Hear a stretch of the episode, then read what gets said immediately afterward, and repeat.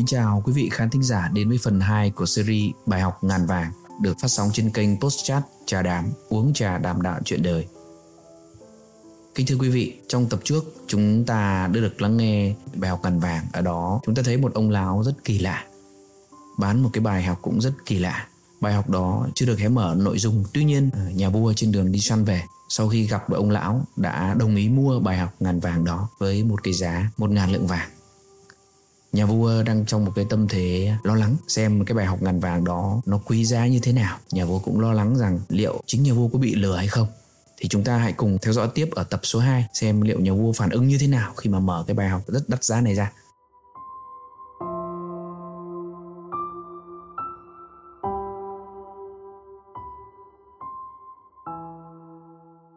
Chương 2 Phản ứng của nhà vua khi mở bài học ra xem.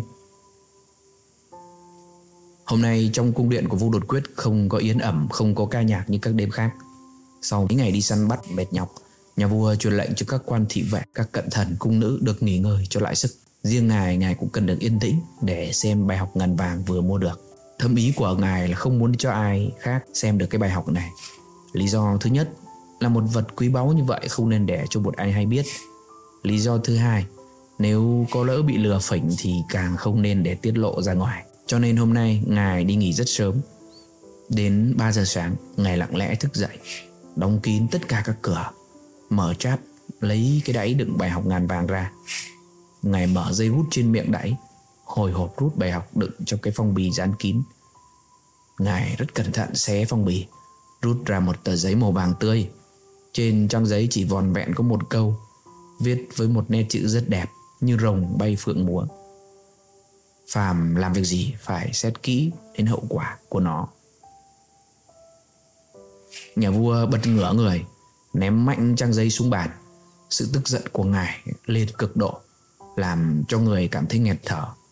Nếu không sợ quan thái giám và cung phi nữ biết được, ngài đã đập đổ tất cả bình vàng chén ngọc để trước mặt ngài. Ngài càng nghĩ càng căm giận lão già. Không ngờ hắn dám phỉnh vặt cả nhà vua Bài học như vậy mà nó dám bảo là vô giá. Đòi cho bằng được một ngàn lượng vàng Lại tỏ vẻ ra là không cần nữa chứ. Thật là quá ngạo mạn. Dám cho đó là một bài học, Trong khi chỉ là một câu nói tầm thường. Chỉ để khuyên bọn trẻ con thôi. Ta đường đường là một ông vua, Trị vì thiên hạ, quyền uy cái thế. Đâu có cần một bài học như thế. Ta muốn làm gì thì ta làm. Ta ban cho sự sống, Ta truyền lệnh là chết. Ta là thiên tử. Lời ta nói là lời trời muốn nói.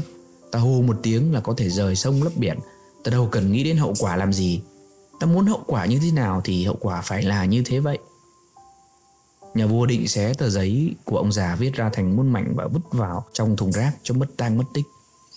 Nhưng ngài chợt dừng lại vì nghĩ rằng nên để nó ở lại, chờ ngày bắt được lão già sẽ trả lại cho lão, đòi một ngàn lượng vàng trước khi hành quyết lão. Cần phải có đủ bằng cớ phải có tăng chứng để lão già mồm mép kia không thể chối cãi được. Nhà vua gằn sự tức giận xuống, xếp tờ giấy, bỏ vào một chiếc đẩy gấm, buộc dây trở lại như cũ. Ngài bỏ vào cháp vàng để trên án thư. Nhưng một lát sau, chả biết nghĩ thế nào, ngài bèn lấy chiếc cháp đem bỏ vào tủ bằng cầm thạch, dùng để đựng những thứ quý báu nhất và khóa lại cẩn thận. Không phải ngài liệt cái bài học của ông lão vào hàng quốc bảo, nhưng chỉ vì ngài sợ để lộ ra ngoài, có người xem trộm được, sẽ chê ngài khờ dại. Đã để cho một ông lão phỉnh gạt và tin đồn đấy mà lan ra ngoài, ngài sẽ mất uy tín khó mà trị vì được thiên hạ. Công việc đầu tiên mà ngài cần phải làm đó là truyền lệnh bắt cho bằng được ông lão. Nhưng đây là một việc cơ mật cần phải giao phó cho người thân tín. Vua định kế hoạch xong xuôi đâu đó, thì chống đánh trên hoàng cung đã thúc tan canh. Ngài ngủ một giấc cho đến chiều tối luôn. Không ai dám gọi ngài thức dậy, Vì ai cũng nghĩ rằng bài học chắc phải cao siêu lắm, Cho nên làm cho nhà vua mệt mỏi không thể dậy sớm được. Sau khi thức dậy, Ngài truyền lệnh cho quan thái giám mở tiệc khoản đãi các à, quan cận thần. Tối ngày hôm đó, Lấy lý do là mừng hoàng thượng vừa có hồng phúc mua được bài học quý giá. Vì đã quen tổ chức tiệc tùng yên ẩm cho nên trong vài giờ quan thái giám đã bày biện xong một đại tiệc trên 500 lượng khách tại vườn ngự uyển. Văn võ ba quan trong triều không ai thiếu mặt vì được nhà vua ban đại yến là một vinh dự không thể bỏ qua. Hơn nữa, mọi người đều nóng lòng muốn biết bài học vô giá mà nhà vua vừa mua được nó quý giá cao siêu như thế nào. Diện mạo của nhà vua hôm nay không khác gì những ngày trước, ngài vẫn vui vẻ cười nói, nhưng nếu ai để ý kỹ, nhìn thấy ngài uống rượu nhiều hơn mọi hôm. Cuối bữa, ngài tuyên bố rất hài lòng về bài học của ông già và có thể xem như một quốc bảo. Có đại thần đánh bạo đứng dậy tâu Nhà vua có thể nói cho biết nội dung và tính cách của bài học như thế nào không ạ? Nhà vua cười gượng gạo, bảo rằng bài học có tính cách cơ mật, không thể nói ra cho tất cả triều thần biết được. Tuy thế, ngài hứa sẽ tùy theo địa vị của các quan thần và tùy theo hoàn cảnh mà tiết lộ cho một số thượng quan được biết.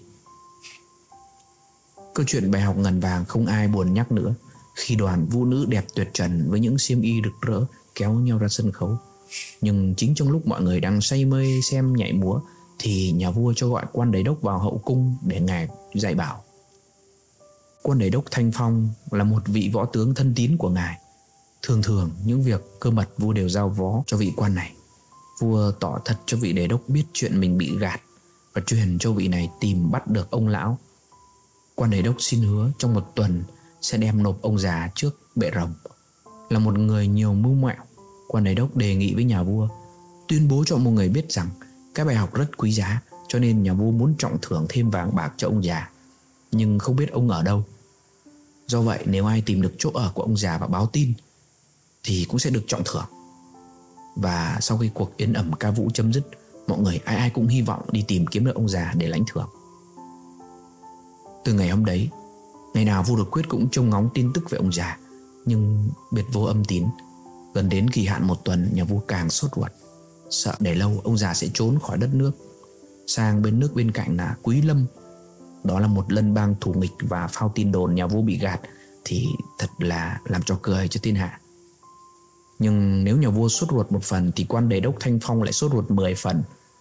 Quan sợ sẽ mất uy tín, rồi bao nhiêu sự tin cậy đối với nhà vua khi ông không tìm ra được ông già.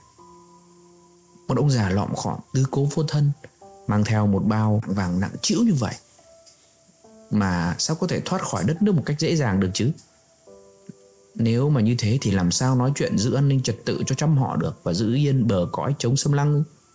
Quan huy động tất cả lính tráng dưới quyền của mình đi lục soát, lục soát từng nhà một trong đêm khuya. Ban ngày chặn đón tất cả những ông già để khám xét. Ngoài ra quan còn sai bọn mật thám rất đông, giả làm người đi mua heo, làm người bán chiếu, làm người đi ăn xin, làm người ngủ trọ để dò xét. Tất cả các quan xá ở ngã tư, ngã năm dọc đường đều có người có quan đầy đốc nhưng ông già vẫn biệt vô âm tín. Kỳ hạn một tuần đã hết, quan đại đốc với vẻ tiểu tụy, chồng già đi đến 10 tuổi vì rất lo lắng mất ăn mất ngủ, khúm núm quỳ trước long sàng nhà vua để chịu tội vì sự bất lực của mình. Bao nhiêu sự giận dữ của nhà vua đối với ông già đều được trút lên đầu của quan đề đốc. Người ta có cảm tưởng như lưng của quan đề đốc mỗi lúc một còng thêm vì những danh từ nặng nề mà ông quan này phải gánh chịu thay cho ông già. Ông già khi vác bao vàng, hàng ngàn lượng vàng đâu có vẻ nhọc nhằn như vậy.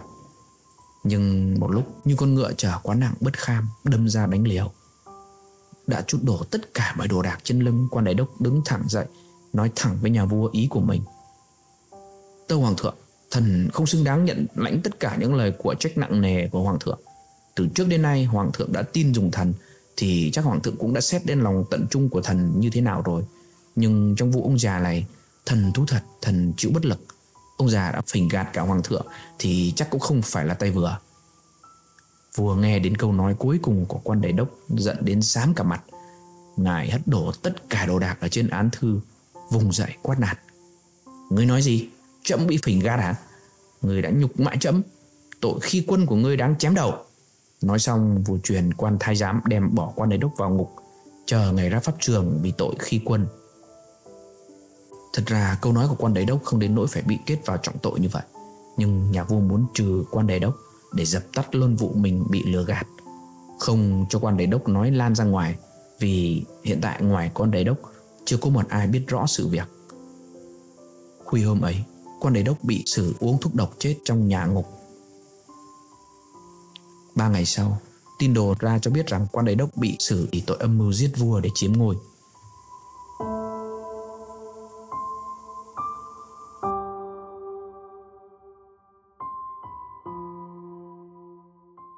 Thưa quý vị, phần 2 của series bài học ngàn vàng tạm kết thúc ở đây. Phần 3, con trai của quân đầy đốc, một người đang nắm giữ binh lực hùng hậu sẽ kéo về kinh đô, hoạch tội nhà vua vì sao giết cha mình. Nhà vua lúc lâm nguy mới thấy, hóa ra bấy lâu nay mình nuôi báo cô một lũ quần thần chỉ biết ăn chơi và hưởng thụ. Ý chí đã bại hoại, không có khả năng kháng cự. Ý chí bại hoại ngay từ đầu tàu của đất nước chính là bản thân mình đã dẫn dắt đám quần thần sa đọa. Kính mời quý vị cùng đón nghe. Nếu quý vị thấy nội dung của kênh Trà Đàm hấp dẫn, mang lại cho quý vị một bài học nhỏ nào đó, quý vị đừng ngần ngại nhấn like và đăng ký kênh để nhận được thông báo sớm nhất mỗi khi có tập mới phát hành. Trân trọng kính chào và hẹn gặp lại quý vị.